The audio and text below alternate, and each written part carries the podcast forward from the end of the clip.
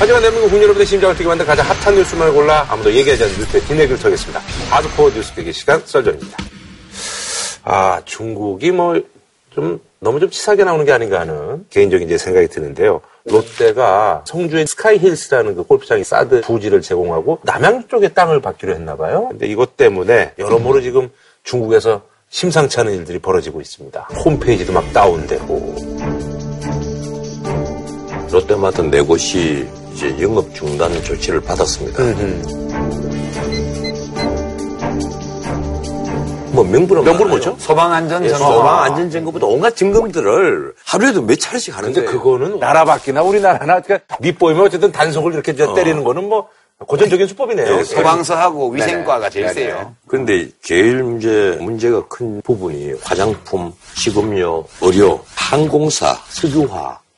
그이 다 포함하니까 상장자 순이익이 1년에 5조 원 정도 줄어든다. GDP가 0.2% 준다. 전체 수출이 한 5%가 줄어들 가능성이 또 있다. 관광 한 분야 말고 이제 전반적인 예, 어떤 뭐 예. 이 우리 경제에 치명상은 아니지만 이큰 부분이에요. 그렇죠. 요즘 같이 뭐 경기 예, 어려울 지금 우리의 첫 번째 수출국이 중국입니다. 그리고 중국으로 봤을 때 우리나라에서 예컨대 중간재가 나가지 못하면 중국에서 완제품을 만들어서 수출을 못 합니다. 예컨대 전화기를 하나 만들어내도 디스플레이라든가 기판이라든가 카메라 네네. 전부 다 우리나라에서 다 가져가요. 근데 이게 예측됐던 거잖아요. 때 네네네. 사드 배치 문제가 처음 본격 공론화됐을 때 작년 여름 때부터 예, 두 가지를 얘기를 했어요. 그때 제가 첫 번째는 김정은 만세 불렀다. 한미일 미사일 동맹이 만들어지게 되면 북중러 반미 동맹이 구축되니까 김정은이 고립에서 벗어날 거기 때문에 지금 만세 부르고 있다 얘기 말씀드렸고요. 두 번째는 중국이 자기네들은 피해를 안 보고 우리 기업에만 피해를 주는 그런 경제적인 방해를 할 거다. 그렇게 이제 두 개를 예측을 했는데 이제 중국이 하고 있는 걸 보면 사실 문화 콘텐츠 이런 것들은 딴 거 보면 돼요. 드라마, 한국 그렇죠, 드라마 그렇죠. 보면 딴거 예. 보면 되고 한국 관광하면 딴 데 가도 돼요. 뭐 일본 가고 뭐 물론 자기네 기업도. 일부 피해는 예. 있겠지만 별거 아니고요. 그 다음에 중간재를 한국이나 이런 일본이나 이런 데 수입해다가 만들어서 미국, 유럽으로 수출하는 구조를 지금 갖고 있는데 네. 그래서 한국의 중간재 제품 수입을 금지하는 까지는 안 가요, 절대로. 음, 그렇게까지는 안갈 자기들한테. 네. 심각한 손상이 오는 거는 안 해요. 우리만 애먹는 걸 하는 거지. 그래서 이건 앞으로도 계속될 거라고 보고요. 음. 그런 데를 찾고 있고요, 지금. 자기네들은 피해를 안 보고 한국에만 피해를 주는. 네. 근데 나는 예, 아마 4월 달에 시진핑과 트럼프의 회담이 이제 예정되어 있습니다. 네네네. 아마 이 한국의 사드 배치 문제, 네네. 이 문제에 있어서는 대북 제재와 연관되어서 뭐 합의라든지 어느 정도 교감나 있을 것이라고 봅니다. 이 미국 트럼프 정부가 워낙 강경하거든요. 지금 미국은 북한의 핵 개발 그리고 미사일 개발이 이미 한계를 넘어서고 넘어섰다. 있다는 것을 알고 있기 때문에 가만두면 안 된다. 예, 어떻든 그 제재를 가겠다는 것이고 한반도 안에 전략 무기를 재배치를 한다. 전술핵이요? 그 전술핵도 포함이 되는데 한 방 맞으면 한반도는 뭐 결단 나버리는 거죠. 근데 변호사님, 그런 이제 공포의 시나리오를 말하기 전에 우리가 특히 한중 관계와 관련해서는 네. 우리 정부의 행위에 대해서 좀 짚어봐야 된다고 저는 생각해요. 팩트를 가지고요. 네네. 그러니까 지금 아까 중국이 치사하다 그랬- 그랬는데 치사해요. 치사한데 왜 중국이 치사하다는 말을 들어가면서까지 저렇게 하는 걸까? 그러니까 중국이 저렇게 열받은 이유는 제가 볼 때는 사드 배치 자체도 문제지만 그 과정이 더 문제라고 보는 거예요. 그러니까 중국이 사드 배치 얘기가 처음 풍문처럼 나왔을 때가 2008년도 경이에요. 그때부터 이미 노골적으로 사드 배치에 반대한다는 의사를 계속 표명했어요. 근데 작년 6월 말에 황교안 총리가 중국에 가서 시진핑 국가주석하고 단독 회담을 했는데 그때 시진핑 주석이 물어봤단 말이에요. 사드 배치에 대해서. 배치하냐? 그때 아직 결정된 게 아무것도 없다고 대답을 했어요. 그리고 열흘 있다가 전격적으로 배치 발표를 해버렸단 말이에요. 그러니까 중국 입장에서 보게 되면 인정상했군요. 이 사람들이 와가지고 국가 주석이 물어봤는데 거짓말 한 거 아니야, 속인 거 아니야. 이렇게 되니까 중국 정부로서는 모욕당한 것 같은 그런 느낌이 들 수밖에 없어요, 이거는. 예, 이 점을 예. 인정을 합니다. 뭔가 하면 언론에도 이런 중국, 부분 예, 중국. 입장에서는 명색이 대한민국에 총리가 왔는데 그러니까요. 한미 간의 협상이 마지막 단계만 남았다. 이걸 몰랐을 리가 없을 텐데 이 시진핑으로서는 열받죠. 아니 근데 그럼 그때 황교안 총리가 아니 사실 우리가 한 열흘 뒤에 저기 할 것 같은데 그럼 그렇게 얘기했었으면 뭐가 바뀌었을까요? 아니죠. 그때는 정확히 얘기를 해야죠. 기왕 결정한 거면. 얘기를 해줬어야 돼요. 예. 그러니까 아, 우리 입장이 어. 참 어렵다. 그리고 뭐 중국 입장을 고려해서 우리도 여러 가지 노력을 해봤으나 우리로서는 참 어쩔 수가 없어서 아니 정확히 설명을 해줘야죠. 우리가 중국 입장을 고려를 해서 그 레이더망을 800km 제한했고 안 믿겠지만. 예, 각도 이렇게 잡았고 어, 안전장치가 있으니까 중국 안보에 영향은 없다. 이 점을 이제 설득을 하고 그리고 이것은 한시적인 방어무기다. 북한의 핵미사일이 폐기 과정에 들어간다면 이건 당연히 들어간다 하는 얘기를 했었어요. 그래봤자 어차피 설득은 안 되지만 네네네. 그래도 중국 정부 입장에서 볼때아 얘네들이 뭐 미국하고 관계도 있으니까 어쩌저쩌 하다가 우리한테 이렇게 우리가 믿거나 말거나 이런 얘기를 하는 성의라도 보이는구나. 이 정도라도 있어야 되는데 이거는 중국 국가주석을 만나서 단독 회담을 하면서 거짓말을 한 셈이 됐어요. 거짓말이라기보다 사드 배치를 검토 중에 있다 이 얘기까지만 엎어치나. 매치나 한 가지죠. 예. 그러니까 이제 중국 정부로서는 중국 총리가 와서 우리 국가주석을 속였다 이렇게 되는 거예요. 네네네. 그러니까 온갖 치사한 방법으로 보복을 하는데 뭐 위생 점검, 소방 점검 이게 단골이잖아요. 네네. 그렇게 해서 롯데마트를 문 닫게 했어요. 그러면 우리 언론에서는 중국 롯데마트에서 파는 물건이 98%가 중국산 제품이에요. 그러니까 중국 지들도 손해야. 그런데 아니에요. 중국 소비자들은 딴 데 가서 사면 되는 거예요. 그렇죠, 그렇죠. 예. 어차피 소비재니까 대부분이 다 북경 시민들은 어차피 어디선가 사 먹어야 돼요. 네 네 네. 롯데마트에서 사던 걸 딴 데서 사는 거예요. 그러면 중국 제품은 똑같이 팔려요. 네. 자기들은 피해가 거의 없고 한국만 골탕 먹이는 특히 롯데 이런 걸 지금 하고 있는 거고요. 네. 중국이 지금 제재를 가하는 부분이 주로 관광 부분, 문화 컨텐츠 부분이란. 말이에요. 이건 WTO에 네. 중국이 입회를 할 때. 이 부분을 뺐습니다. 그러니까요. 유보 예. 있는 거죠. 빼놓으니까 국제기구에 제소도 예. 못하는 부분이죠. 우리가 그러니까. 여기 어떤 제동을 건다고 해서 제소를 못할 뿐 아니라 또 중국 정부에서 이걸 직접적으로 아 우리 정부가 이렇게 규제를 하고 있습니다. 이 얘기를 안 해요. 그렇죠. 야매로 하는 건데. 예, 우리는 규제하다 바, 바로 이제 표현이 또 야매야. 네, 야매로 하는 예. 우리는 안 한다 이러면서도 중국 공산당 일당 체제니까 문자로 일사불란하게 가는 것이거든요. 근데 제가 지금 불안감을 느끼는 거는 우선 사드 배치가 꼭 우리의 안보를 위해서 필요한 것이냐 이런 논쟁이 있고 우리 국내에서 네네. 필요한 것이라고 할지라도 그것을 배치함으로써 우리 국민이 얻는 이득이 중국과의 이런 관계에서 오는 피해를 다 감당하고도 이걸 견뎌야 될 만큼 결정적인 거냐 그게 이거에 대해서 지금 논란이 있는 거예요. 이 사드 배치는 지금 정부가 서두르고 있습니다. 서두르는 이유 중에 하나는 어차피 사드 배치를 하기로 결정이 됐다면 차라리 서둘러서 한 6월 정도까지 완료를 해버리는 것이 더 이상의 논란을 줄이는 하나의 방법이다. 이렇게 판단을 한 것 같아요. 예, 그런데 이번에 그 말레이시아에서 김영남 독살, 이거 중국 정부가 굉장히 화가 난 일인데. 그럼에도 불구하고. 예, 그럼에도 불구하고 전통적인 중저의 그 우호 관계, 친선 관계는 변함이 없다. 그래서 북한을 오히려 손을 들어줬단 말이에요. 아하. 그렇죠. 사대 영향이라는 예. 얘기죠. 예. 지금 북한을 더 고립시켜 버리면 어, 어떻게 될 것이냐. 북한은 아직까지는 중국과 자본주의 사회, 경계에 있음으로써 중국의 이익이 된다 하는 이게 이제 앞으로 이제 중국의 태도를 우리가 그쭉볼 때 하나의 중요한 가름자가 됩니다. 그렇죠. 그러니까 우리가 이제 기대 섞인 또는 희망 섞인 전망을 굳이 하자면 우리 정부 논리가 북한의 핵과 미사일 위협에 대한 방어 무기로서 이걸 갖다 놓는다. 이게 우리 공식 입장이잖아요. 저는 안 믿지만 개인적으로. 그렇지만 공식 입장에서 보게 되면 유일한 탈출구가 트럼프하고 시진핑하고 만나가지고 야 니들이 빌미를 제공했잖아. 그러니까 니들이 그 빌미를 제거하는 쪽으로 해봐.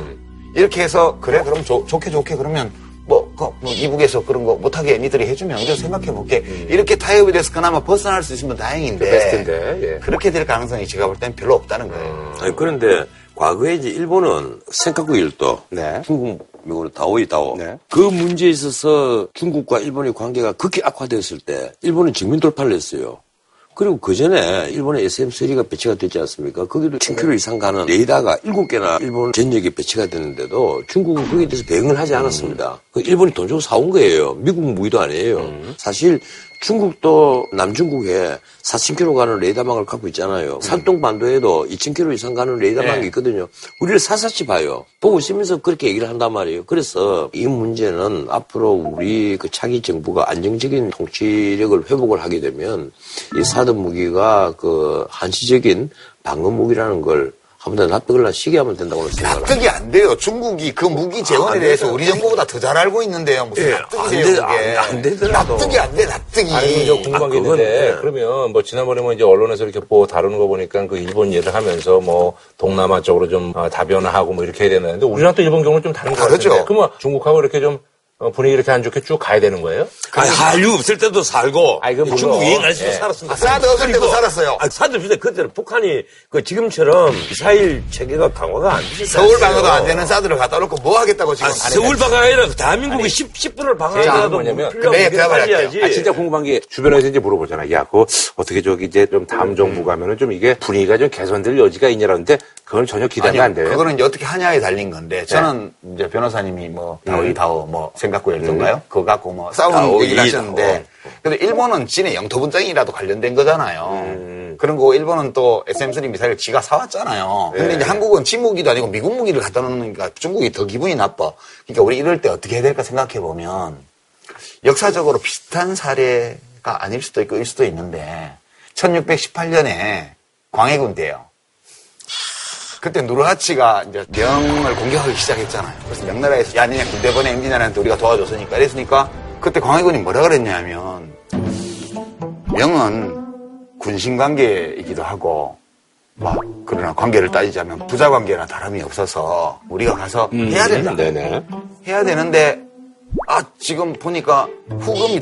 경우가 많지 않거든요. 예. 그러니까 강홍립 장군한테 파견군 사령관에서 보내면서 야 압록강 건너가지 말고 그 의주 근처에서 얼찐얼찐 하다가 그냥 출동하는 폼만 하고 혹시 전투가 벌어지면 그 후금 장군한테 우리 어쩔 수 없이 이런 관계 때문에 이- 이한 거니까 그렇게 해서 우리 안 쳐들어오게 네가 잘해 이렇게 해서 보내가지고 이제 후금 군대하고 맞닥뜨리니까 딱 항복하고 그러고 나서 가서 이제 우리 임금님이 이랬습니다 이러니까 그때는 안 쳐들어왔잖아요.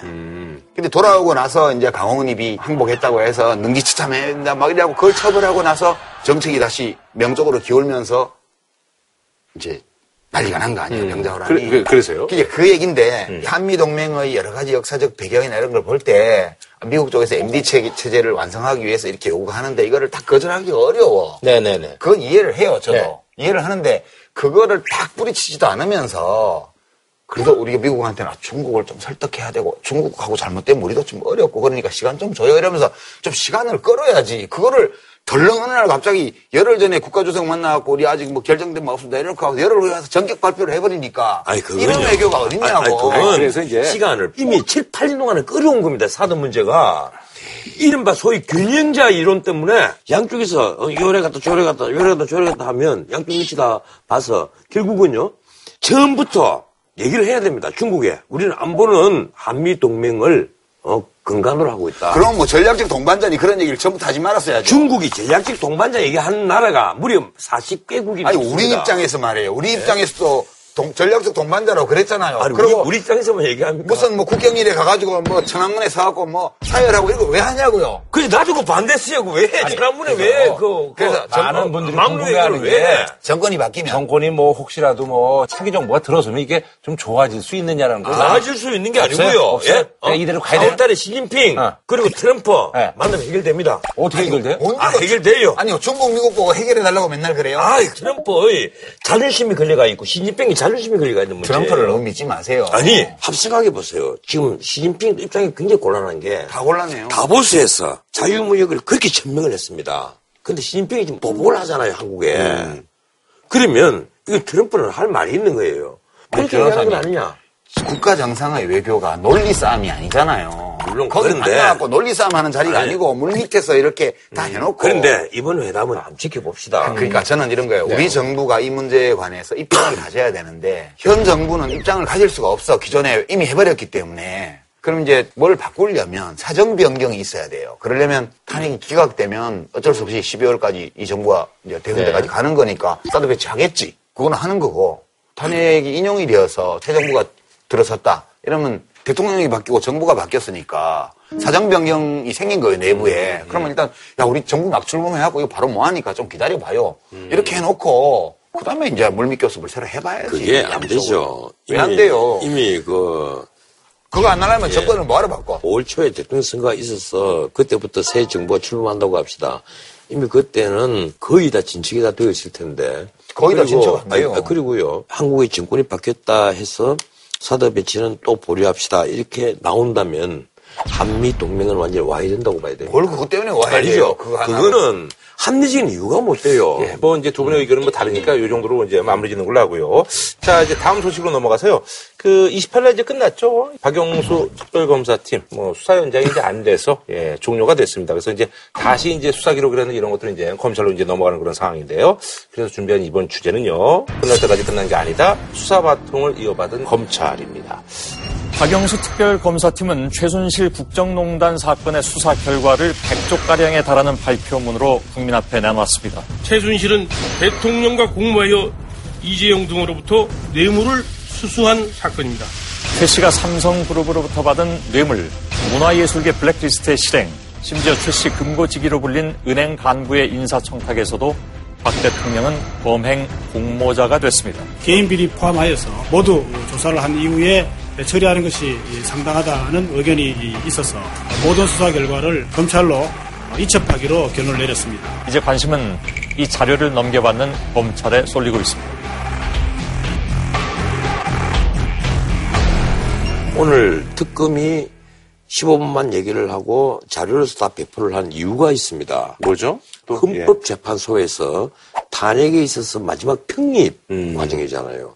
그게 직접적인 영향을 미친단 말이에요. 네, 지난번에 네. 노무현 대통령 탄핵 때 그 결정문을 보면 파면의 중대한 법률 위반으로 뇌물죄를 첫 번째 거론을 해놨거든요. 예시. 예, 이래 놓으니까 이번에 박영수 특검이 뇌물죄 집중을 했는데 서울지검 특별수사본부에서 했던 것은 강요죄였단 말이에요. 강요죄로 일단 재판을 하고 있습니다. 근데 느닷없이 이제 뇌물죄가 와서 붙은 거예요. 이게 이중기소로 볼 수 있는 문제가 있습니다. 똑같은 사안을 두고 근데 강요죄로 누가 재판을 받죠, 지금? 안종범이라든가 네. 인사를 박 대통령의 공범으로 네. 재판을 받고 거기에 박 대통령의 공범이라고 적시가 되어 있단 말이에요. 그런데 강요죄냐 뇌물죄냐는 양립할 수 없는 거란 말이에요. 강요죄는 예컨대 삼성그룹 같으면 피해자잖아요. 그렇죠. 네. 음, 뇌물은 뇌물죄는 공범이니까. 대통령과 거래를 한 거거든요. 전혀 다른 거예요. 자, 그 문제가 남아 있어요. 양립이 안 되는 걸 특검에 갖다 던졌단 말이에요. 그러면 지금까지 재판한 그럼 뭐며 검찰이 그러면 지금 입증한 건 뭐냐는 거예요. 근데 그 법리적인 문제 이전에 정치적인 문제도 있어요. 음. 국민의 신뢰가 걸려 있는 그런 문제예요. 네. 이게 박영수 특검에서 다 수사 그렇죠. 네. 만들어서 다시 검찰에 줬어요. 그렇죠. 줬는데 이 책임자가 이영렬 특별수사본부장 네. 서울중앙지검장인데 지금 특검 수사 과정에서 뭐가 나왔냐 하면 JTBC의 태블릿 PC 보도가 있고 난 다음날 25일 날 이분이 우병우 네. 민정수석하고 통화한 뭐 통화하고. 통화 기록도 나왔고요. 그리고 김순환 검찰총장도 통화 기록이 엄청나게 통화 나오고? 예. 이런 와중에서 이분이 또 수사본부장이 돼가지고 이걸 또 수사해가지고 뭘 발표를 하면 국민들이 과연 이걸 믿어줄까?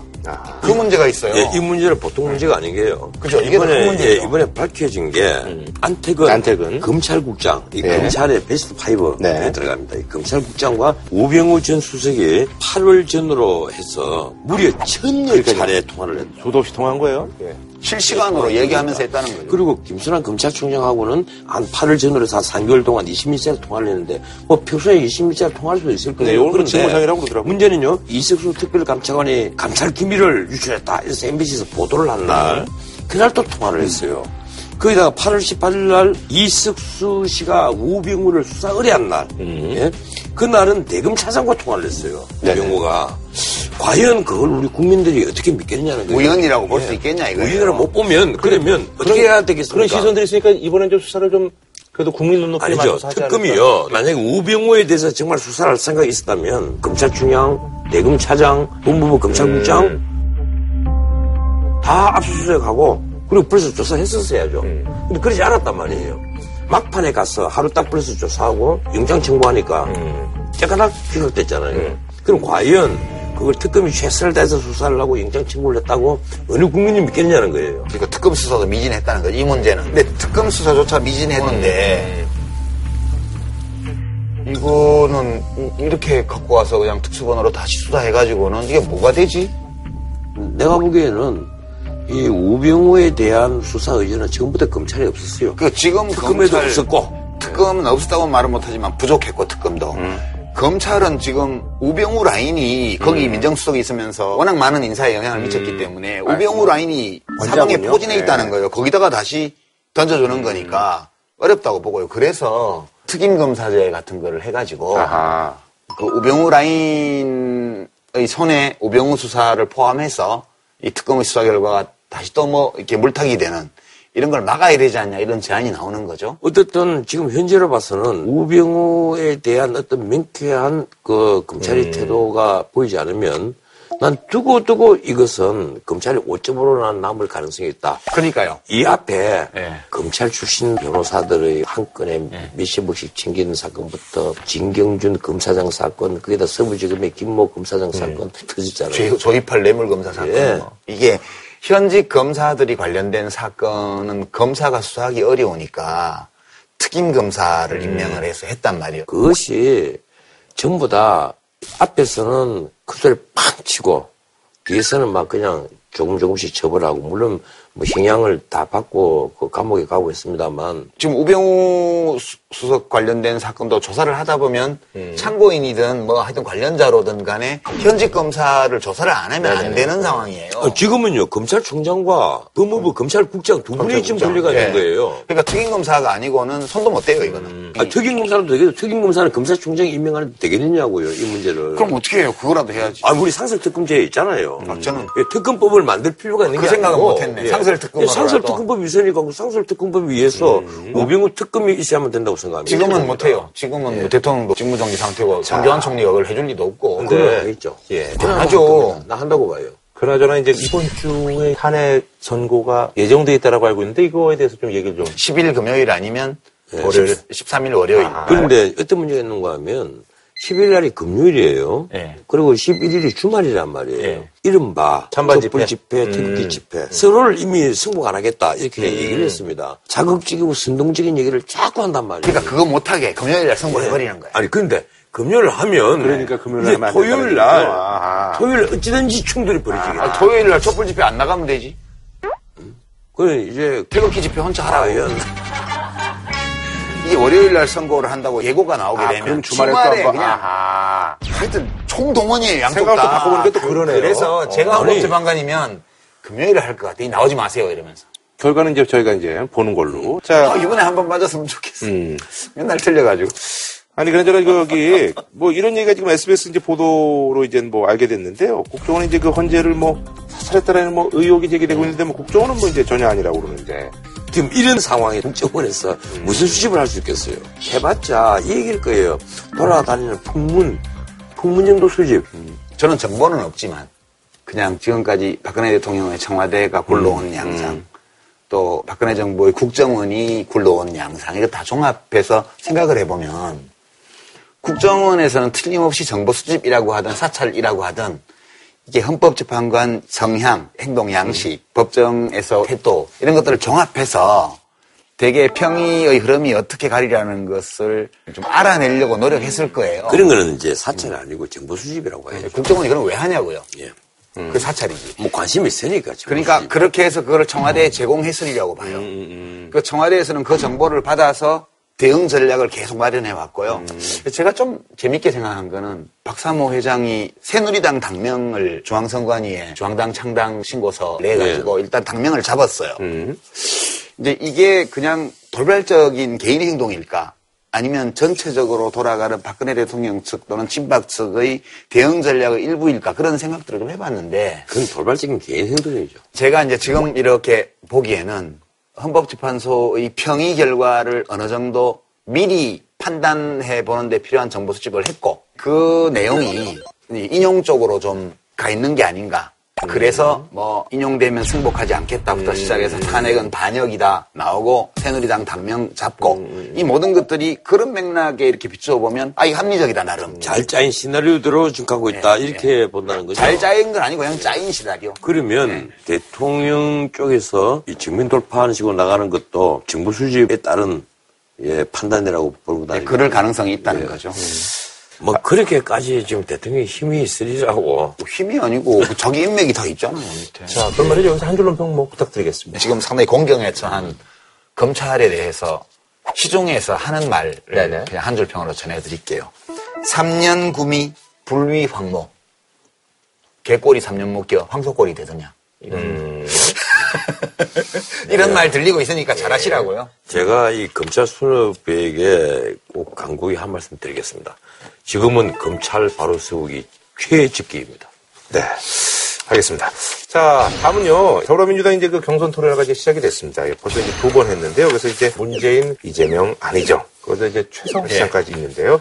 아, 그래서 많은 국민들이 이제 이목이 이제 다른 당에 비해서 집중이 되고 있죠. 그래서 이번에 준비한 주제. 잠룡들의 지지율 knock, knock. 요게 요즘 그 트와이스의 노래인데, 예, 저도 그냥 제목으로만 접하는지 뭔 노래인지 모르겠네요. 저도 이건 모르겠네요. 예. 노크 노크는 미국 영화 제목인데 knock knock의 knock knock, 예.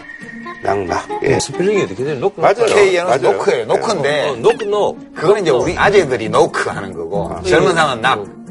그나저나 이제 2차 토론. 그 영화 얘기인 것 같은데? 아니, 아니, 트와이스 노래 트와이스 신곡이래잖아요. 트와이스 노래예요. 이게 노크 노크 대단한 반전을 변호사님이 아는 영화는 무조건 아니에요. 아, 여자 두 명이 아, 나와요. 아니, 아니, 아니에요, 아니에요. 트와이스 knock knock이라고 요즘 모모 차트 1위 하는 노래입니다. 가서 검색해보고 가야지. 아, 그 영화 재밌어요. 아, 그거 말고 노래요. 트와이스. 그것도 제가 한번 검색을 해볼게요. 그 영화 뭐. 영화 검색해보면 영화 엄청 재밌다. 그것도. 검색해볼게요. 네, 네. 자, 그나저나. 영화 검색해보면 영화 엄청 재밌다. 그것도 내가. 검색해 볼게요. 네, 네. 자, 그나저나 1차 토론회, 2차 토론회가 있었는데요. 이제 앞으로 8번 남는데 아무래도 이제 뭐 최송 시장님은 일단은 뭐 여러 가지 얘기들이 나오더라고요. 뭐. 제 이름 두 자만 기억해 주십시오. 최선. 뭐 최성 시장님 나오셨고 그리고 이제 나머지 세 분이 전반적으로 문재인 후보를 공격하는 그런 모양새인데 어떻게 보셨어요? 뭐 지금 촛불 집회, 특기 집회, 이 국민이 분열되는 이걸 앞으로 어떻게 통합할 것이냐 하는데 안희정 지사의 말이 상당히 좀 재밌었습니다. 그 민주주의 선거와 헌법 정신으로 통합할 수밖에 없다. 월드리프만 이선 환상의 대중에 보면 이제 이런 말이 나와요. 이 투표 문제가 뭐냐? 탄환을 문명화한 무기다는 거예요. 그렇게 총선은 대신에 이 투표로서 그렇죠. 내진을 대신하자는 얘기예요. 와닿는 얘기네요. 예, 그 선거제도를 그렇게 해석을 하는데 이 안희정 지사가 이 민주주의의 선거와 헌법 정신으로 통합을 할 수밖에 없지 않겠느냐. 최종적으로는 난 이 말이 옳다고 봐요. 그거 100% 옳은 말이죠. 이 옳은 말을 함부로 다 못하니까. 아니, 옳은 말을 한다고 뭐 표가 되나? 그러니까 전체적으로 보면 좀 심심한 토론이에요. 원래 당내 경선이라는 게 그 옛날에 이인재 노무현, 뭐 이명박, 박근혜 이거는 이제 네, 사생결단식의 사생결단에 이 토론이었는데 죽자하자 뭐 예. 예. 아, 여기는 뭐 그, 그, 그렇게까지는 지금 분위기가 그렇지가 않아요. 아, 보니까. 그 이유는 뭐죠? 저 사람은 죽어도 안 돼. 아 그런 건 아니라 이, 런 거를 주장할 만한 아하. 그런 소지가 별로 없는 거예요. 예전에 이제 이인재 후보 같으면 뭐 경선 불복했던 그 경력이나 이런 거 가지고 노무현 후보 쪽에서 네가티브를 엄청 했죠 초기에. 뭐 박근혜 후보하고 이명박 후보가 경선을 할 때는 뭐 기업의 그런 문제라든가 아니면 과거에 최태민 일가와의 문제라든가 이런 거에서 서로 네가티브가 음, 좀 있었어요. 네네네. 근데 민주당 경선은 네가티브를 할 게 피차간에 별로 없어가지고 음. 좀 심심하더라고요. 아, 내가 보기엔 2위 싸움이기 때문에 그래요. 아 그래요? 이미 1위는 결정됐다고 예, 보시는 거예요? 예, 아. 그, 리고 지금 결선투표제 도입해놨잖아요. 아, 당내. 아, 그래서 일단 이게 2위 싸움이에요. 1위의 과반 예. 투표를 저지하고 자기가 2위를 그럼요. 하면 결선 투표를 예. 한번 더 해볼 수 있다. 이거 예. 그래서 우리가 지금 민주당 지지자에 국한돼서 여론조사를 할 때 이 문재인 후보가 50%를 넘느냐 넘지 않느냐가 굉장히 관전 포인트란 말이에요. 대부분은 지금 넘어요. 넘으로 나와요. 그런데 지금 경쟁을 하고 있는 안희정 지사나 이재명 시장 어떻게든지 누구라도 좀 더 가세를 해가지고 이 그걸 최성 시장이라도 가세를 하고 해서 이게 좀 뜯어먹으면 50%만 안 되면 2등한 사람하고 최종 결선을 하면 대육진 또 가능해진다. 아하. 이 그걸 지금 노린단 말이에요. 지금 어떤 의미에서는 거꾸로 못하고 독하게 하고 할수록 불리하다. 아, 쟤는 왜? 아하. 이런 말이 나오니까. 아하, 무슨 얘기 알겠습니다. 그래서 좀 재미가 없어. 음. 근데 이제 그 아무래도 이제 문재인 전 대표 쪽 캠프 얘기가 많이 나오고 있는데 김효석 전 의원 뭐 예전에 안철수 의원 사람들이었는데 또 이쪽으로 이제 또 안철수 의원 사람은 아니고 안철수 의원과 예, 함께 했었죠. 가까웠죠 예. 한동안. 근데 이런 것들이 이제 본선에 가서 이제 그 안철수 의원 측을 겨냥한 어떤 그런 포석이라고 보는 것도 이제 또 지금 문재인 전 대표가 계속 국민의당의 견제를 많이 받잖아요. 네네네. 그리고 민주당의 후보 경선 일정이 호남에서 시작을 해요. 그렇게 돼 있기 때문에 경선 초반에 호남 지역에서의 지지도를 확고히 올려놓지 않으면 혹시 변수가 생길 수 있기 때문에 그래서 이제 국무총리 지명과 관련해서 지역 탕평 얘기를 이미 한 차례 했고요. 음. 그래서 이게 호남 쪽에서는 아 호남 총리론인가 보다 이렇게 받아들이는 분위기가 강해요. 아, 김효석 씨. 김효석 씨도 그 대상 중에 하나죠. 예. 이분은 노무현 대통령 탄핵을 했던 민주당 소속이어가지고 참여정부 때 교육부총리 제안을 했는데 본인이 네네네네. 거절했던 적도 있고요.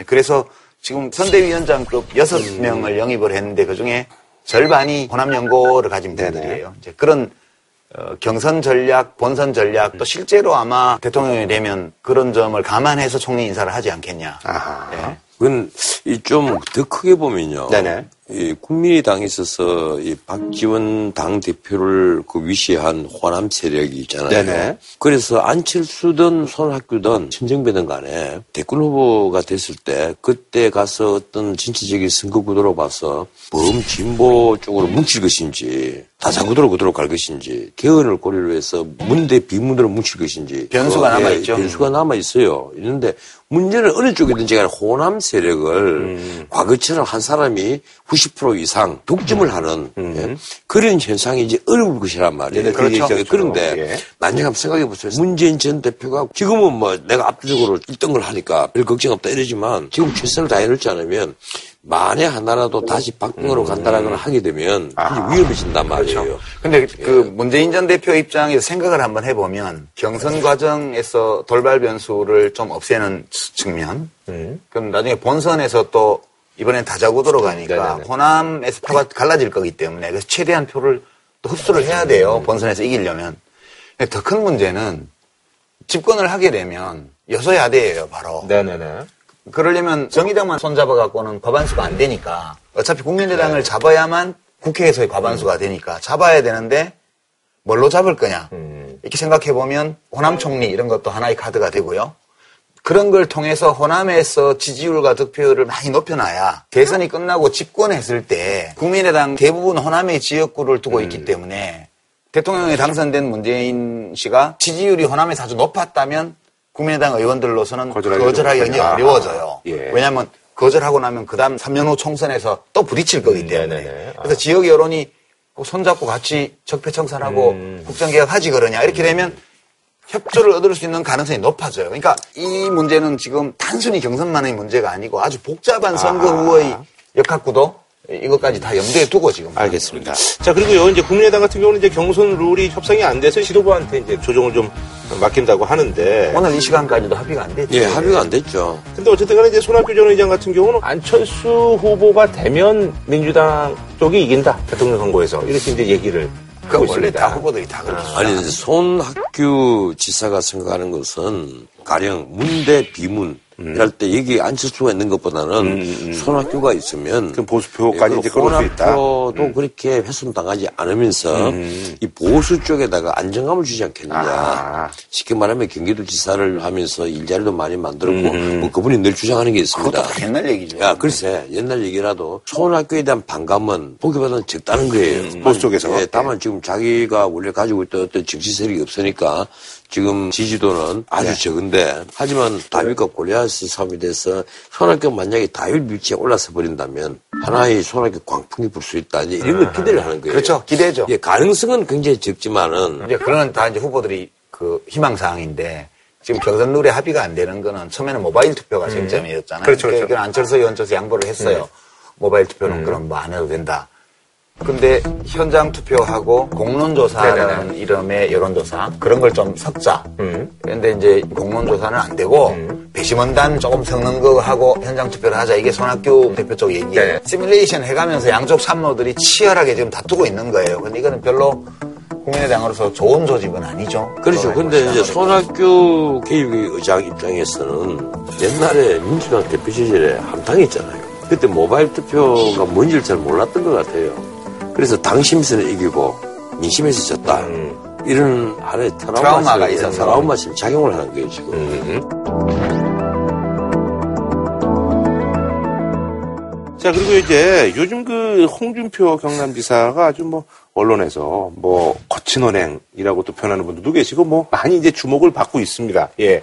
그래서 이제 그 자유한국당에서는 이제 황교안 카드냐, 홍준표 카드냐 이래가지고 지금 저울질을 하는 얘기들이 이제 포착이 되고 있거든요. 이제 뭐 언론에 A4 용지라고 하니까 요 크기예요. 여기다가 이제 황홍 적고 여기 뭐 적고 이게 줄 긋고 줄 긋고 어, 이게 건점 뭐 이런 것도 네네네. 있고 뭐 이런데 그게 내가 보기에는 의도적인 노출이에요. 두 분 띄우게 들어간 건가요? 아니, 하루 위에 카메라가 있는데 그걸 모르겠느냐고 원내 대표가 당연히 위에서 찍고 있다고 봐야죠. 머릿속으로 기와집을 열채를 하룻밤에 지었다 hăr었다 지었다 예, 그런데 그런 수준의 문제죠. 탄핵이 인용되느냐 기각되느냐에 따라서 황교안 권한대행의 처지는 180도로 바뀝니다. 그리고 탄핵이 만약에 인용됐을 때 황교안 권한대행이 대선 출마를 쉽게 결정을 못 하게 돼요. 왜 그런가 하면 앞으로 대선 그 캠페인 전체 과정을 본인이 관리를 해야 될 입장이에요. 근데 자기가 아 나는 지금부터 이거 안 할래. 하고 나가서 난 심판 아니고 자 이제 지금부터는 후보 할래. 이러고 이제 온단 말이에요. 오면 그냥 지금처럼 여론이 지지를 하겠느냐는 거예요. 변호사님. 예. 원래 보수층은 예의범절이나 품격을 좀 중요하게 여기지 않나요? 아니 경제적으로는 시장 자유를 존중하면서 사회 문화적으로는 전통과 상식을 존중한다. 그렇죠. 뭐 이렇게 표현하면 맞겠죠. 그게 예의 범절, 예. 품격 이런 거 중시하잖아요. 네. 그러니까 진보 쪽은 좀 튀고 뭐 새로운 주장을 나가고 그래 좀 이상해 보여도 뭐 그런 사람도 있어야지 뭐 이런 태도인데에 반해서 보수는 원래 반듯하고 전통적인 규범에 맞는 사람을 좋아하잖아요. 근데 홍준표 경남지사는 전혀 그런 캐릭터가 아니에요. 그런데 어떻든 범보수 진영에서는 굉장히 고민을 하고 있습니다. 아니 그래서 지금 나오고 있는 게 이제 바른정당하고 이제 자유한국당 이제 뭐 재결합 얘기가 나와서 무슨 당명도 뭐 이제 바른한국당 뭐 이런 뭐, 뭐, 뭐 이렇게 그냥 편하게 합칠 수 있다 뭐 이렇게 지금 얘기가 나오고 있는데 되겠어요? 글쎄요. 나는 이 두 당에서 후보 단일로 한다고 해서 신의 효과가 있을 것 같지도 않고 큰 효과는 보이지 않을 것이다. 근데 다만 하나 그냥 굴러갈 가능성보다는 이 보수로 살아남아야 된다. 그런 이제 문제가 나올 거란 말이에요. 그래서 지금처럼 끝내는 문재인 대 안철수가 될 것이다. 이 안철수 의원의 주장인데 이런 식으로 편안하게 가게 가지는 두지는 않을 않을 것이다는 것이다. 거예요. 만약 보수 정당들 쪽에서 이렇게 후보를 못 띄워내고 음, 자기들끼리 합치지도 못하고 이렇게 간다면 안철수 의원이 2등을 할 수도 있죠. 음, 여론조사에서 선거 전에. 그러면 갈곳 없는 보수표들이. 이제 중도 보수표들이 안철수 의원에게 모일 수도 있고요. 아. 그러니까 안철수 의원 쪽에서 문재인 대 안철수의 양강구도로 그 간다고 이야기하는. 시나리오가 이거예요. 바로 그거죠. 예. 예. 그런데 만약에 문재인 이럽시다. 그리고 안철수 이럽시다. 그리고 보수의 뭐 홍길동 이럽시다. 이 삼강 구도가 벌어졌을 때 안철수 후보가 문재인 쪽 표를 잠식할까요? 아니면 이 홍길동 쪽 표를 잠식할까요? 그거는 뭐 쉽게 예측 못하죠. 나는 문재인 쪽 표를 잠식할 가능성이 있기 때문에 상당 구도가 되면요. 문재인 후보도 굉장히 위험해진다. 이렇게. 예, 뭐뭐 불가능한 양강. 구도는 나는 문재인 후보 쪽이 난 당연히 당선된다고 봐요. 예, 알겠습니다. 자, 그럼 말이죠. 뭐 한 줄로 좀, 좀 부탁드리겠습니다. 예전에 제가 2007년 대통령 선거 때 정동영 캠프 회의에서 이 말 했다가 욕 되게 먹었거든요. 이제 그 얘기를 자유한국당하고 바른정당 여기 되게 어려우니까 이분들에게 들려드리고 싶어요. 질 때 잘 져야 된다.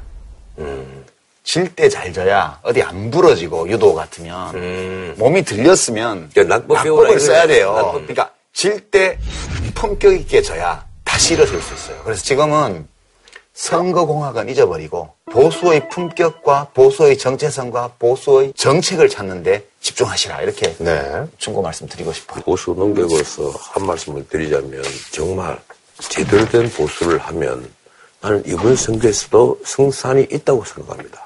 제대로 된 보수주의. 그것은 과거의 잘못된 보수주의와 결별하는 겁니다. 네. 알겠습니다. 2017년 대한민국 차기 지도자는 누가 될 것인가? 차기 대선 주자들과 함께하고 있습니다. 북한 셔들의 전쟁, 정의당 심상정 대표님 나와주셨습니다. 예, 반갑습니다. 네, 예. 반갑습니다. 심상정입니다. 예. 우리가 지금까지 다섯 분 모셨는데 네네네. 원내 정당의 유일하게 그렇죠, 그렇죠. 확정된 대통령 후보죠. 네, 불러주셔서 감사합니다. 네네네. 그리고 하나 정리합시다. 아직도 당원이시죠? 네, 전 다- 정의당 평당원인데 오늘 정신적 그 일일 탈당. 오늘은 당원으로서 제가 하는 게 아니기 때문에 그걸 뭐로 담보할 텐데. 선의를 믿으셔야죠. 예. 그만큼 이제 공과사는 뭐 확실하겠다는 뭐 그런 말씀이신 것 같은데. 근데 우리 본론 들어가기 전에 이게 뉴스룸에서 한번 문제가 된 건데 손스키 옹이 60세 넘었으니까 옹이라고 부릅시다. 손석희 옹이 그렇게 질문했다면요. 왜 당선 가능성이 없는데 나왔느냐 이러니까 막 부르겠다며. 당선 가능성과는 아주 현실적으로 보면 좀 거리가 있어 보이는데 그럼에도 출마하시는 이유는 뭐라고 여쭐까요? 그렇게 질문을 바꿔보는 게 나을 것뭐 같습니다. 이렇게 반정하십니까? 죄송합니다. 아직 지금 선거 일정도 확정이 안 됐는데 선거 다 끝난 것처럼 그렇게 하시면 제가 섭섭하고요. 질문 취소하겠습니다. 아, 네. 그 손석희 그 앵커가 좀 쥐잡듯이 잡잖아요, 사람을. 아니 쥐잡듯이 잡는 게 아니고 그런데 그날을 보니까 눈빛을 보니까 네. 뭐 분노가 싹 사라지더라고. 요즘 이제 뭐 어, 여기저기 이제 뭐 다니느라고 바쁘신 것 같아요. 뭐 방송에도 많이 나오시고. 네, 뭐 잘 안 불러줘서 2주 전인가 우리 친정 엄마가 전화를 하셨어요. 네네네. 야, 너는 대통령 후보라면서 왜 그래? 아무데도 안 나오냐? 내 프로그램에 한번 모셔서 붕붕 띄웠어요. 아하. 얘기 들어보니까 우리 저 전문사님이 개인적으로 정치인 심상정 굉장히 좋아하신다고. 근데 정치인 심상정은 별로 좋아하지 않아요. 인간 심상정? 심상정은 어, 내가 어. 아주 아하. 나온 지 오래됐는데 네네네. 우리나라의 민주주의 네네네. 이 정책의 불모지대에 있을 때 그때부터 올곧게 한 줄만 음. 걸어온 거다. 그걸 높게 평가합니다. 네네. 제 팬클럽 심크러쉬에서 우리 전원직 변호사님을 고문으로 좀 섭외를 아하, 하자. 그럴 네. 정도로. 안 돼요. 그러면 전원책 변호사님 팬클럽에서 난리 날 거예요. 이번에는 뭐 이제 중도에서 포기는 없다. 이번 대선의 관전 포인트는 나 심상정이다. 하시면서 이제 19대 대선 이제 출사표를 던지셨는데요. 자칭, 아, 여의도 신불리라고 어, 불리고 있습니다. 우리 신 대표님의 이력을 저희가 한번 얘기를 한번 해보도록 하겠습니다. 59년생 우리 저 유시민 대표님하고 이제 동갑이시고요. 예. 파주에서 출생하셨네요. 이남이녀 중 막내입니다. 또 우리 친구신 거죠?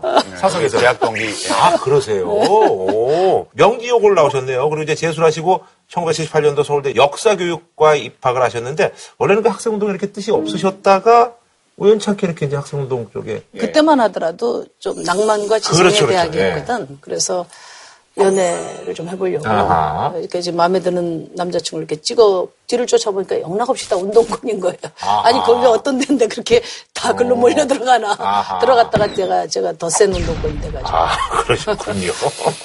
저 이거 사진 보고 깜짝 놀랐는데요. 외모가 진짜 김고은 씨랑 비슷해요.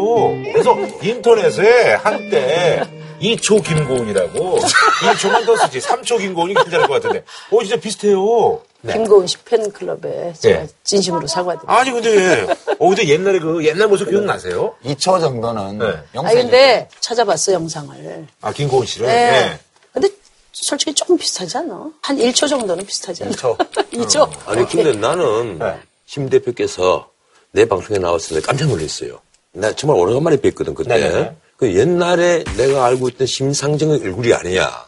지금 우리 심상정 의원의 얼굴은요 이제 원수간 정치인의 얼굴입니다. 옛날에 정말 날카로웠어. 날카로운 걸로 치면 여기 계신 두 분도 뭐 사람 뭔 말하고 한, 차- 한 그러세요? 차원 더 높지. 근데 요즘에 썰 전에 나오셔서 거의 성인군자 반열에 오르셨다고 제가. 아, 옛날에 우리 열린 토론 시절에는 그때는 좀 내가 심하게 공격도 많이 하고 저도가 나갔을 때도 심하게 하셨죠. 내가 좀 심하게 그때 공격을 많이 했어요. 근데 이 양미간에 네네. 인자함이 이 게 가득 차 계세요. 요즘은 요즘은. 그럼요. 어. 예, 나는 평소에 좌우명이 어질린 짤. 아니 예전에 그 모습 기억나세요? 예, 기억나죠? 저희는 뭐, 우리야 뭐. 21살 어, 때부터 어떠셨어요 그때? 예쁜데 네. 입이 좀 험했어.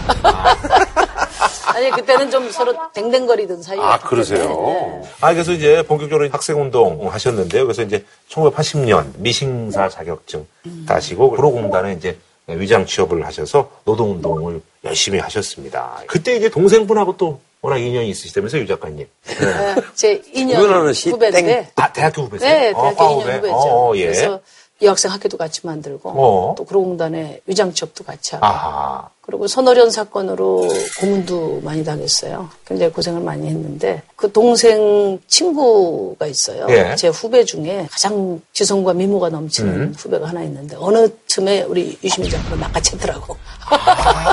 아내 되신 분이. 오, 지금 호구조사 하는 거야, 지금? 그래서 아는 사람 방송 나면 무서워요. 아니 어느 날 보니까 낚아챘더라고. 그러니까. 저- 전혀 제가 눈치를 못 챘거든요. 아니, 후, 후배들은 잡혀가서 뭐 얻어맞고 고문당하고 이러는데 자기는 안 잡히고 10년 동안이나 도망을 다녔어. 세상에 이런 선배 제일 못된 선배야. 10년 동안 도망다니까 쉽지가 않을 텐데. 그것도 공개증명수배. 예, 아니 그래서 보니까 아, 아홉 시 거기 뉴스에도 재밌죠. 나오셔가지고 500만 원 현상 하면 당시 큰 돈인데 그 얼굴도 공개되고 그랬어요. 그 집안에서 엄청 놀라셨겠어요. 아니 그러니까 네. 그때 구로동맹 파업이 네. 있었는데 네. 그게 한국 전쟁 이후에 최초로 나왔던 사건이에요. 그 창신동 사무실에서 이렇게 TV를 보다 보니까 9시 뉴스에 아, 내 얼굴이 나오는 거야. 그 보니까 500만 원 현상금의 1개급 특진으로. 오, 야. 거기 이제 들이닥칠 거 아니겠습니까? 제가 거기서 활동하는 걸 아니까. 네네. 골목으로 나가면은 어디 피할 데가 없어. 네네네. 바로 잡혀가니까 지붕으로 올라가서 그 지붕을 타고 타고 타고 넘어서 그 창신동 맨 동쪽에 끝으로 내리게 되더라고요. 원 시리즈에 나오는 그 도주 장면. 그러니까 굉장히 날쌔셨네요. 아니 그러면 이제 그 노동운동의 어떤 그 핵심으로 이제 활동하시다가 이제 수배를 한 10년 당하셨는데 그때 김문수 전 경기지사 그분하고 인연이 또 깊잖아요. 그래서 이제 그 당시 이제 김문수 전 경기지사가 고문 당하면서도 우리 심 의원님 행방은 아, 얘기를 안 해가지고 행방을 몰랐지.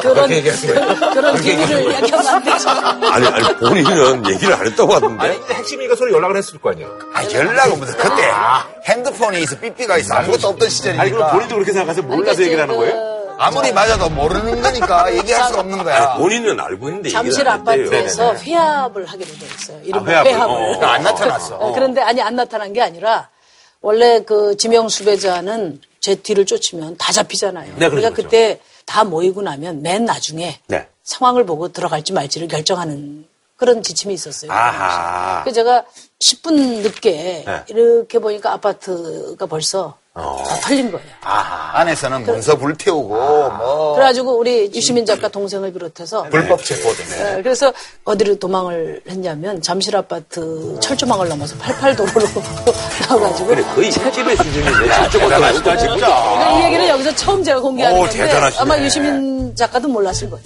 철조망을 넘어서 88 고속도로에 네. 구두도 벗은 채 거기 넘, 넘어서 도망을 오고 있으니까 그 차를 하나 세워가지고 그 차를 타고 왔어요. 아 시차 기억나셨군요. 거기 김문수 전 지사가 그때 지도위원. 어. 그죠? 여기는 직책은 없고 배후의 그 수괴. 그리고 이제 우리 동생 같은 애들은 이제 행동대원으로 고생하다가 잡혀가서 얻어맞고 본인은 안 잡히고 9년 동안 도망다니고. 욕 많이 했지 그래서. 욕을 많이 먹었어요. 그래서 아무래도 요즘 이제 김은수 전 경기사님 이렇게 행보라든지 이런 걸 보면 마음이 조금 더 남다르실 것 같아요. 어떠세요? 저희가 같이 네. 동지로서 했던 시절에 김문수는 그 전설이었어요. 학생운동권의 황태자였고 또 후배들의 막 하늘 같은 선배였죠. 왜냐면 노조위원장이 됐거든. 한일 도루코 노동조합 위원장을 했기 때문에. 그런 전설적인 또 인물이었어요. 노조위원장이네. 근데 이제 최근에 뭐 태극 집회 나가서 박근혜 사수 외치는 김문수와 또 제가 한때 함께 했던 대선배 김문수를 한 줄로 연계해서 말할 능력이 없습니다, 제가. 저희가 이제 그 매번 이제 모시면 이제 여쭈는 질문이 있어요. 그래서 심상정에게 김문수라. 뭐 잊혀진 계절. 희미한 옛사랑의 그림자. 지금도 생각하고 있어. 10월의 마지막. 음정이 조금 흔들리셨어요. 딴딴딴딴딴딴딴. 라 라라라. 예. 아니, 그 사실 이제 그 17대 때 이제 비례대표로 이제 입성하셨고 이제 그 후 이제 지역구에서 이제 두 번 당선되셨는데요. 2010년에 경기도지사 후보로 이제 나오셨는데 그때 이제 야권 단일화 명분으로 해서 이제 저 때문에. 예, 양보를 하시고 지난 대선 때는 이제 문재인 후보한테 또 양보를 하시고 양보를 굉장히 많이 하셨습니다. 예. 뭐, 예. 아, 왜, 예. 내가 왜 웃는 거 아니야? 두 분이 통합 진보당 당시에 이상한 옷 입고 같이 춤추는 장면 갑자기 생각이 났어요. 변호사님. 왜 남의 흑역사를 또 끄집어내시고. 양보를 했는데 결과가 좋지 않아가지고 아, 이거 괜히 양보했으면 이런 생각 들 수도 있을 것 같은데. 제가 양보의 아이콘 우리 안철수 의원하고 차이가 있는 것은 저는 뒤끝이 없죠. 어. 뭐 예전에 내가 양보했으니까 뭐 이러고 대승임질 안 하죠. 그 부질없는 짓이잖아요. 음. 정치에서 양보는 네. 저는 포장된 패배라고 생각해요. 어, 이길 수 있는데 양보하는 사람은 없다고 생각해요. 아. 결국 역부족이니까 양보하는 거지. 아니, 근데 그러면 이번에는 양보 안 하시는 거잖아요. 이 양보는 예. 이제 신호등이 없을 때는 네. 양보할 필요가 좀 있어요. 왜냐하면 예. 위험하니까. 네네네. 근데 에, 이번 대선은 촛불 시민들이라든지 네네네. 또뭐 저 고시원 마트 전전하는 우리 알바생들 음, 또 워킹맘들이 심상정한테 달려라 음. 이렇게 주문하고 있거든요. 네네네. 그래서 그까지 할 거고 네. 심상정이 있어야 대한민국의 과감한 변화가 가능하다를 설명하려고 해요. 그 설득하는데 자신 있습니다. 그러면 여기서 꼭 그 하나만 의의를 드려야 됩니다. 만약에 나중에 삼강구도 지금도 좁혀져서 우리 심 대표께서 정말 가깝다고 생각되는 후보가 확실한 당선이 보장되지 않았을 경우에도 그때도 완주를 하면서 표를 잠식할 것인가? 저 누구하고 가까워 보입니까? 뭐 지난번에는 문재인 대표에게 양보했잖아요. 예. 근데 제가 얻은 교훈은 정치에서 양보는 네. 미덕이 아니다. 후보자만 퇴장하는 게 아니잖아요. 그 지지자들도 퇴장하게 돼요. 그 당도 퇴장하는 네, 그러니까 책임지고 승부를 봐야죠. 제가 보는 대선 전망에서 제가 사퇴하는 일은 없. 어허. 어떤 경우에도 네, 어떤 그래요. 경우에도 완주한다. 완주합니다. 끝까지 예. 완주합니다. 완주하신대요? 어, 어떤 경우에도 완주한다. 네. 근데 나는 그 질문이 왜 그렇게 중요한지를 아, 잘 굉장히 모르겠어요. 중요해요. 이거 왜 그런가 하면 나는 이왕이면 표를 좀 깨달라 이거거든. 여기서, 여기서 제대로 된 보수를 만들어 줄 테니까 표를 좀 깨달라 이거예요. 예. 아니 그러니까 지금 보수 진영에서 관심이 있는 아, 거라니까요. 보수 중에 그럼. 관심 있는 거예요? 어, 그래서 표를 막 닥터도 말고 한 5%만 잠식을 해주면 이번에는 저 완주를 합니다. 음. 네. 나 그, 저, 10%도 전 기대 안 스트라다무스의 예언, 지금까지. 전혀 주목받지 못하던 사람이 앞으로 대통령이 될 거다. 그 방송을 보시면서 이제 무릎을 치셨군요. 그렇죠. 저건 정치하는 사람들 틀림없이, 이렇다니까. 틀림없이 심상정을 염두에 둔 발언이다. 그걸 제가 음. 반드시 실현하도록 열심히. 그러니까 부작용이 심해요 이게 정치고의 부작용. 근데 관계가 있는 질문이기도 하고 어찌 보면 좀 더 근본적인 질문인데요. 제가 이제 우리 시- 심상정 대표님을 이렇게 보고 있으면 나하고 진짜 많이 달라요. 저는 끈기가 없어. 이렇게 뭘좀 해보다가 이게 안 되면 왜 안 되지? 그럼 이렇게 해봐야지. 이렇게 또 하다가 그래도 안 돼. 그러면 아 이건 안 되나 보다. 그럼 딴 거 해야지. 되게 이런 스타일이에요. 근데 심 대표는 노동운동도 오래 했거든. 2000년 무렵에 정치에 뛰어들 때까지 그 금속노조에 그 험한 25년 남자들. 있는 거기서 25년 가까이 그리고 진보정당 운동도 지금 20년이 다 돼 가는데 끝까지 견디면서 그냥 가는 게 되게 신기하기도 하고 하고 그래요. 그래서 그냥 여쭤보는 건데 답답하겠지. 노동 중심의 정치, 노동을 존중하는 나라 이걸 계속 주장을 해왔잖아요. 근데 왜 노동자들이 지지 안 해준다고 생각하세요? 어려운 사람들 동네에 가보면 야당이 없습니다. 여당에 대한 부질없는 기대만 있어요. 어, 저는 뭐 정의당이 힘이 조금 있다면 대변하고도 하는 계층과 충분히 조직적으로 소통이 될 거라고 봐요. 근데 아직까지는 힘이 없어 예, 보여가지고. 예, 예. 근데 되게 어렵잖아요. 지금까지 40년 넘게 노동운동하고 진보정당 운동을 해오셨는데 되게 힘들어요. 지금 의석이 6개밖에 안 되고 짧은 시간 안에 뭐가 확 잘 되리라는 그런 전망도 하기 어려운 상황인데. 저는 직보다는 업을 중심으로 살았던 것 같아요. 원래 대학 들어갈 때 교사 돼야 되겠다, 교육자 돼야 되겠다 이런 마음을 가지고 사범대를 들어갔는데 어, 제가 공장에 다니면서 아 여기가 내가 있어야 될 곳이구나. 노동자들이 자기 노동에 대한 대가를 제대로 받고 사회적으로 정치적으로도 인정되는 사회가 민주주의 아니냐. 이분들하고 같이 해야 되겠다. 그래서 제가 그 겨울방학 때 공장 활동을 들어갔다가 거기서 그냥 나오질 않고 25년 노동운동을 하게 된 겁니다. 예, 한마디로 요약하면 체질이다. 제가 뜻하는 업을 이루기 위해서도 힘이 필요하고 예, 힘을 어떻게 만드는가에 제가 집중하고 있어요. 예. 아니 근데 옛날에는 네네. 민주노동당 시절에는 뭐 청문회를 하면 이 노동당의 스타들이 나와요. 네, 노회찬 의원도 뭐 그런 예. 케이스고요. 예. 그런데 이번에 그 최순실 게이트에 국정 청문회도 있었고 뭐 어떤 퍼포먼스 행사들이 많았는데 왜 정의당에서 스타가 나옵니까? 그러니까요. 그거 좀 아쉬움을 표하는 분들이 꽤 있더라고요. 우리 윤소하 의원이 최순실 게이트 관련해서 굵직굵직한 사실도 폭로하고 그랬어요. 네네네. 그런데 이분 캐릭터가 예. 어, 하여튼 정통 사극형 이라고 할까. 이 범죄 범죄 검색을 좀 해봐야 되겠네. 범죄 수사극하고는 좀 어, 맞질 않아서 제 기량을 충분히 발휘하지 못한 게 아니라 아니, 그분이 아니, 그- 섭섭하게 생각하실까요? 미스캐스팅 했다는 얘기예요? 캐릭터가 좀 미스매치된 측면이 있다. 제임스 본을 내보냈어요, 지금.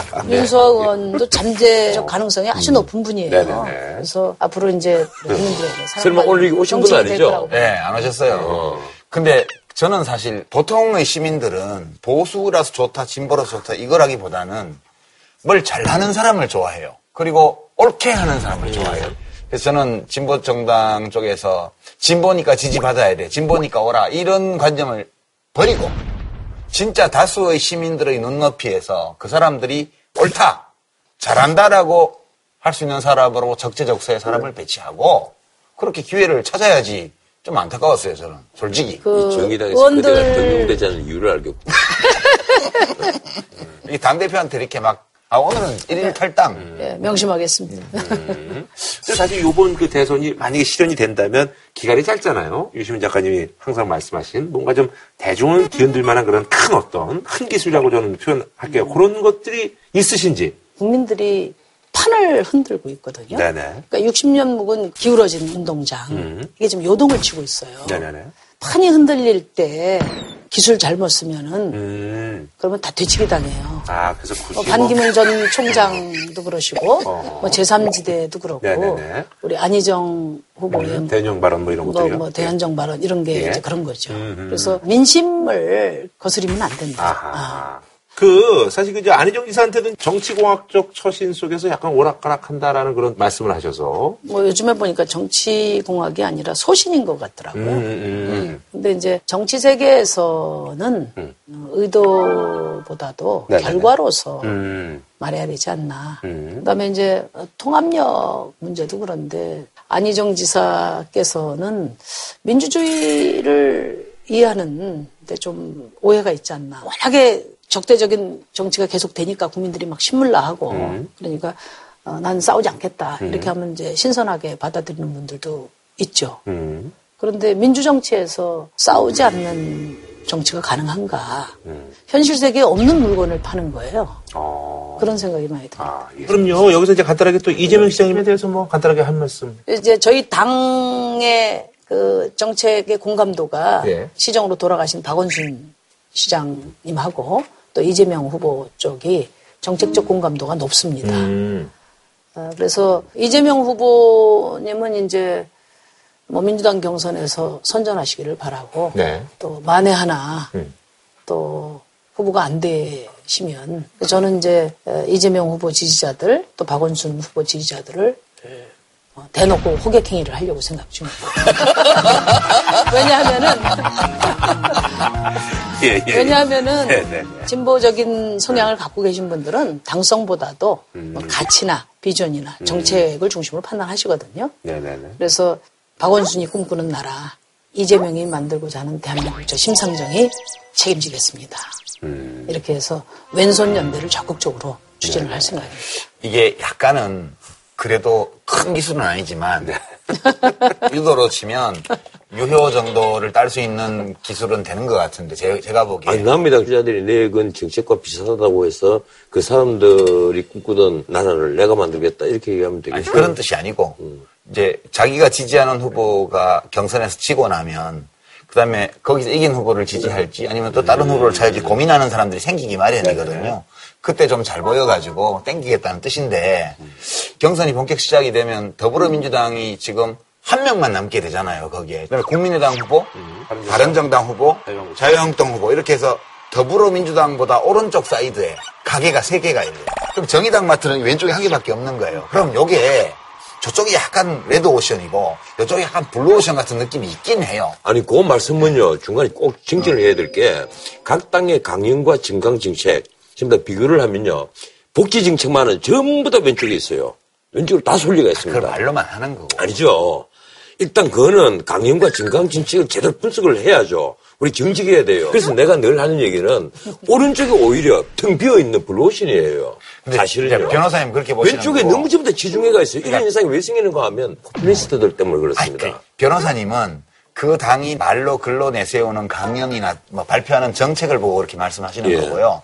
저는 여론조사표에서 나타나는 유권자들이 분포를 이렇게 보면 음. 어느 후보가 고만들 경우에 그 지지층이 어디로 흩어지는지를 보세요. 음. 국민의당은 더불어민주당하고 좀 중첩되고 바른정당하고 좀 중첩되고요. 바른정당 지지층은 자유한국당하고 국민의당에 음. 중첩되고요. 이렇게 돼 있어요. 여론조사표를 보면. 그러니까 실제로 특정 정당에 대해서 일체감을 느끼는 정도를 기준으로 보면 우측이 지금 레드오션이고요.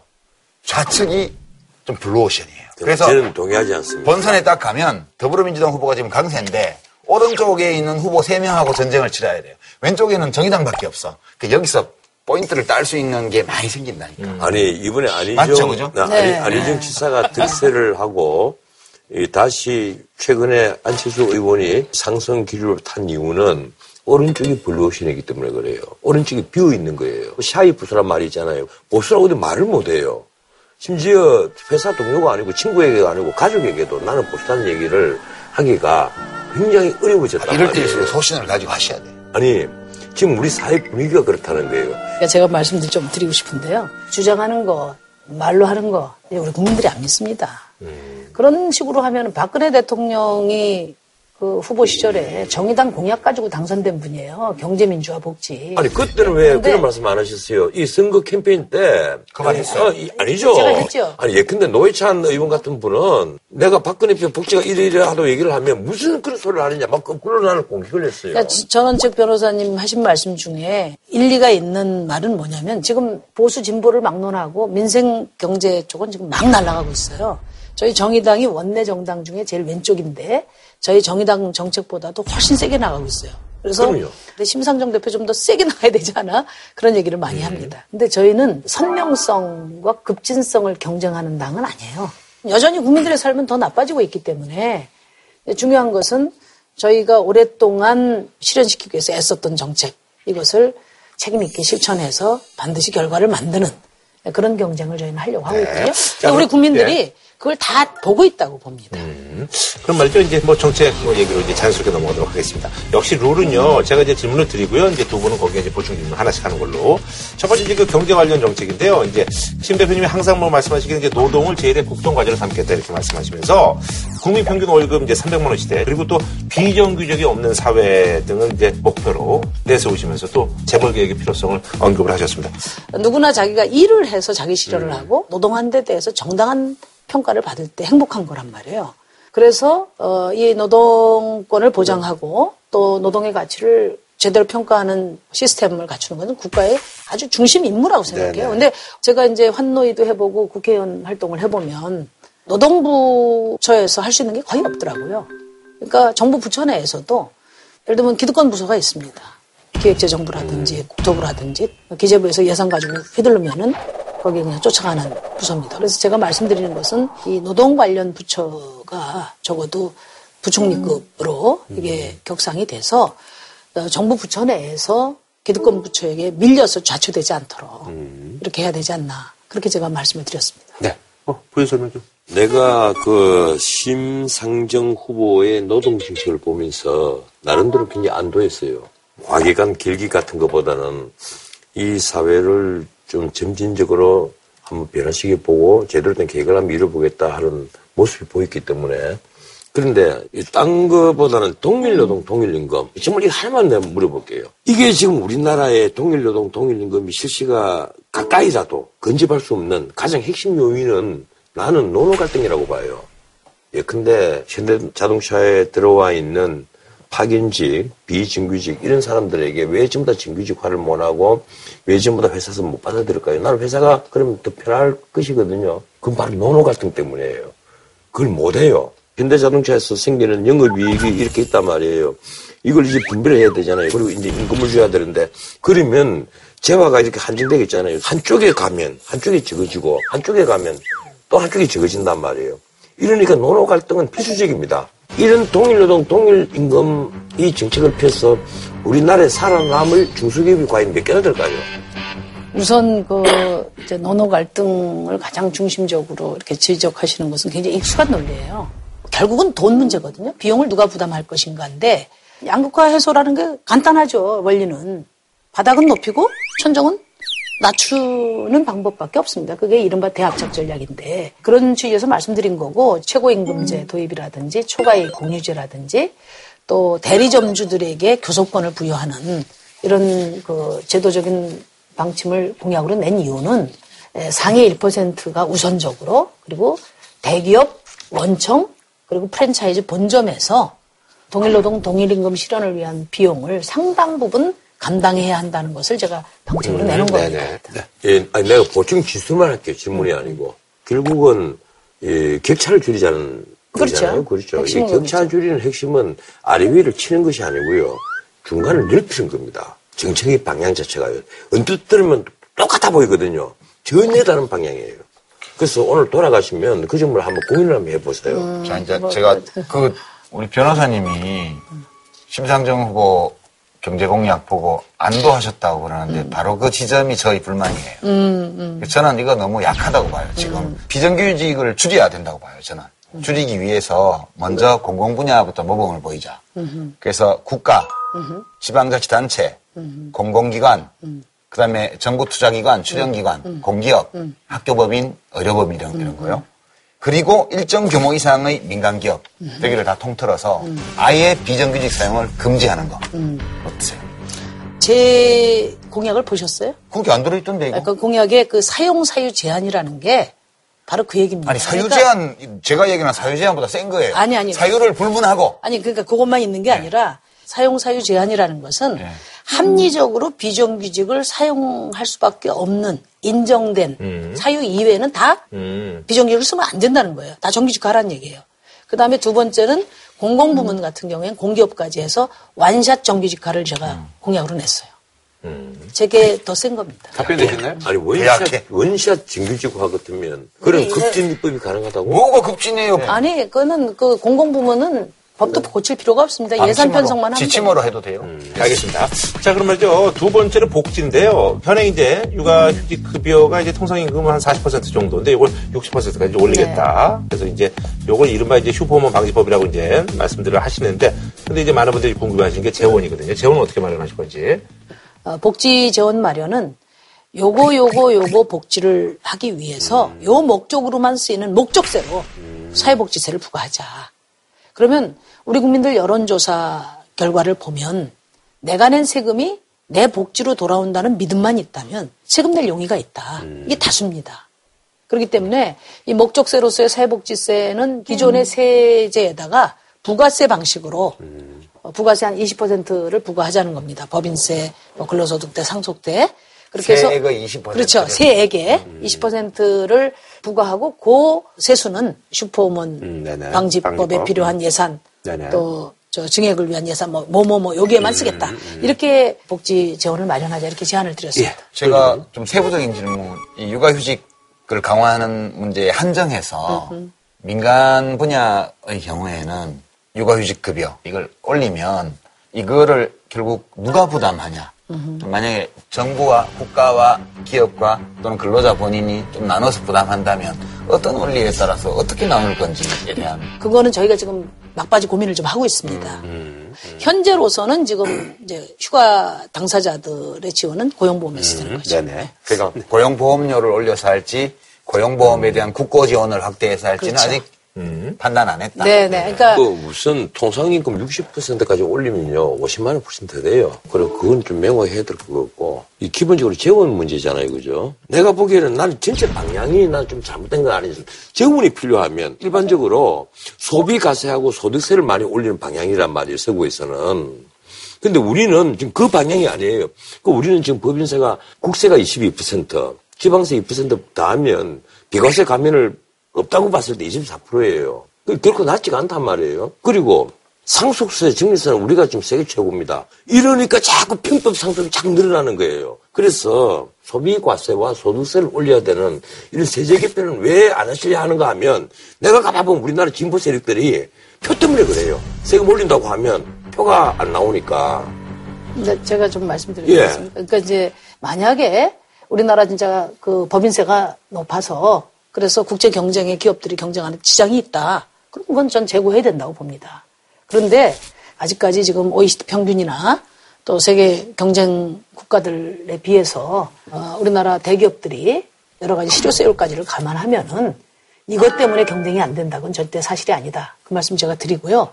그 다음에 국민 개세주의라고 요즘에 많이 이야기하는데 사실은 지금 어, 면세점이 너무 높다. 세금 안 내는 분들이 너무 많다. 음, 50%입니다. 그, 부, 그 부분은 어, 최대한 뭐 돈을 벌면 남은 5천 원이라도 어, 내도록 하는 게 맞다. 그래도 부족하면 부가가치세 문제도 검토할 수 있다. 이렇게 생각합니다. 네, 알겠습니다. 자, 마지막으로요. 환경 에너지 관련 정책인데요. 아, 탈핵 시대를 개막하게 돼서 이제 2040년까지 이제 국내에 있는 그 원자력 발전소를 폐쇄하겠다라는 그런 얘기를 하셨어요. 예. 지금 탈원전은 세계적인 네네네네. 트렌드입니다. 특히나 이제 우리나라 같은 경우에 지금 그 고리 네네네. 또 월성 이런 데 세계 최고의 원전 밀집 지역이에요. 네네. 거기다가 그동안에 정부가 늘 이야기했어요. 우리나라는 지진 안전지대다. 음. 또 활성단층 없다. 뭐 내진 설계 잘돼 있다. 지난번에 경주 지진 일어난 이후에 그거 다 지금 거짓말 드러났지 않습니까? 그렇다고 하면 이제는 우리나라도 재앙을 대비하기 위한 강력한 정책을 이제 시작을 해야 된다. 지금 독일 같은 경우에는 22년까지 이제 폐쇄하고 또 대부분 뭐 20년대에 다 지금 선진국들은 다 폐쇄하는 걸 목표로 하고 있어요. 근데 우리 이제 늦었으니까 40년도까지 대체 에너지가 마련이 돼야 되거든요. 신재생 에너지를 2040년까지 40% 수준으로 네네. 지금 생산하는 것을 병행해서 2040년도까지는 다 폐쇄하자. 이렇게 제가 정책을 냈습니다. 제가 먼저 예. 지금 신재생 에너지는 최소한 원전에서 전기 단가보다 특히 원자력 발전소에는 폐쇄 비용을 뭐 다 더하더라도 거의 한 몇 배가 된단 말이에요. 지금 우리나라 환경에서 전기를 아껴 쓰는 것도 한계가 있거든요. 어떻게 해야 되겠습니까? 뭐 네. 과연 이게 가능하다고 생각하십니까? 네, 그 제가 답변을 좀 드릴게요. 어, 원전이 싸다. 그것은 이제 잘못된 얘기죠.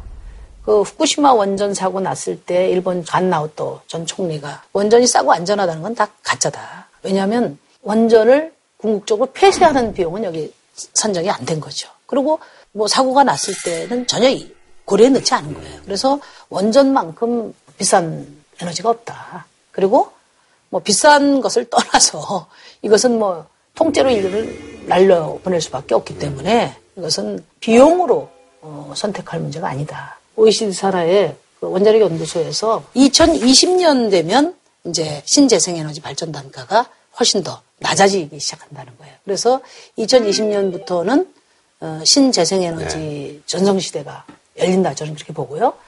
어, 우리나라도 지금 태양광 발전 그 기술은 상당 정도로 지금 발전하고 있다. 이렇게 생각합니다. 자, 변호사님께서 이제 공급 측면의 문제 제기를 해주셨어요. 근데 문제는 소비를 줄이는 것도 되게 중요하다고. 아. 그렇습니다. 예, 전력 수요 관리가 엄청 예. 중요합니다. 예. 이 전력 소비를 줄이기 위한 대책도 같이 제시해야지만. 네, 그 오늘 공약에서 원전 폐쇄와 더불어서 전력 수요 관리를 두 번째 공약으로 냈어요. 근데 가장 중요한 게 이제 우리나라가 사실 울트라 소비 국이지 않습니까? 아시다시피 가정보다도 이제 산업용 전기가 너무 값싸게 많이 쓰는 거죠. 그래서 결국은 이 기업들의 전기 요금을 올려야 되고 또 자가 발전을 통해서 충당할 수 있도록 이제 보조금도 지급하고 여러 가지 페널티와 인센티브를 병행하는 그런 생각입니다. 예. 자, 뭐 고생 많으셨고요. 우리 이제 심상정 대표님에 대한 한 줄 평 좀 좀 부탁드리겠습니다. 예. 저는 뭐 우리 심상정 후보에 대한 한 줄 평이라기보다 지금 진보 정당을 제일 어렵게 하는 제도의 문제와 관련해서 음. 이제 여야 정당과 국회의원들께 네. 한 말씀 드리랍니다. 음. 대한민국 정치에도 결선 투표제를 허하라. 자자자. 아, 아니 나도 결승투표 주장해. 예. 아, 그러면 저 여기서는 통일된 걸로 합시다. 아니 나도 결승투표 주장해. 예. 아, 그러면 저 여기서는 통일된 걸로 합시다. 이 정도를 해야 예. 예. 변호사님. 내 말을 정말 곱게 하지 마십시오. 이번에는 끝까지 완주하십시오. 예, 알겠습니다. 예. 오늘 뭐 소감과 함께 왜 본인이 대통령이 돼야 되는지 부탁드리겠습니다. 예. 어, 제가 대통령 후보하면서 우리 국민들이 바라는 대통령은 어떤 사람일까 이런 생각을 해봤어요. 결국은 시대 정신에 투철하고 과감한 개혁을 밀고 갈 수 있는 리더십이 국민들이 찾는 리더십이 아닌가. 그래서 뭐 제가 완전하지는 않지만 어, 이 시대가 요구하는 개혁의 가장 적임자다. 감히 그렇게 말씀드리고요. 네네. 어, 심상정을 대통령으로 하고 야당들로 연립정부를 구성하는 이런 상상력을 우리 시청자들께서 네. 꼭 한번 그 상상해 주실 것을 요청드립니다. 네, 알겠습니다. 아, 오늘 나와주셔서 너무 감사합니다. 예. 네, 네 저희는 다음 주에 찾아뵙겠습니다. 네, 감사합니다. 감사합니다. 한우 특등심 한 가지만 싸게 파는 명인 등심. 치킨과 버거를 한 번에 ICG 치킨앤버거. 독일 건강식품 1위 도펠헤르츠. 공무원 강의는 에듀피디. 팔딱팔딱 화로초밥 전문점 오아스시에서 백화점 상품권을 드립니다. JTBC